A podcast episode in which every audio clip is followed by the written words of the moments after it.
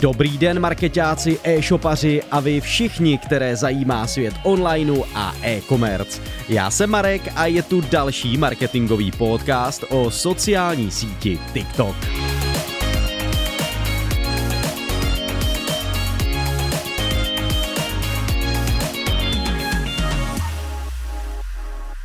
O TikToku se zmiňuji vůbec poprvé, protože jde o poměrně mladou aplikaci, která vznikla v roce 2016, ale také proto, že k růstu její oblíbenosti u nás dochází až v několika posledních měsících.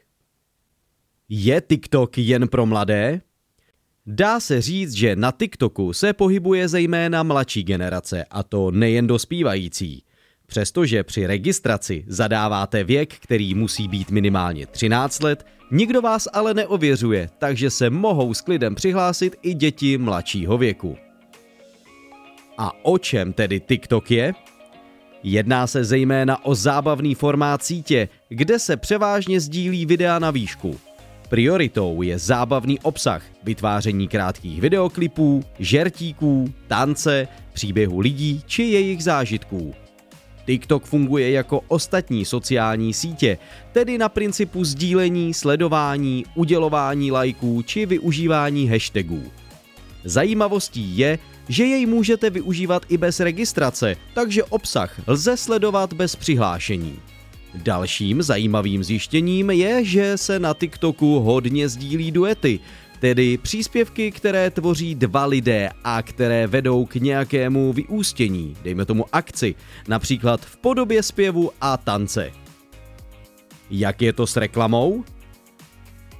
Protože se věnuji online marketingu, tak mě zajímá, jakým způsobem je možné v síti inzerovat. A na TikToku velmi dobře funguje influencer marketing – je tedy dobré si najít člověka, který má velký počet sledujících a pomocí jeho aktivity váš produkt dostat mezi uživatele.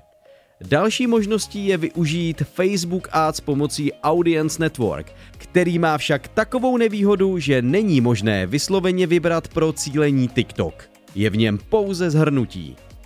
Třetí možností je TikTok Ads Manager, který slouží pro propagaci přímo v aplikaci.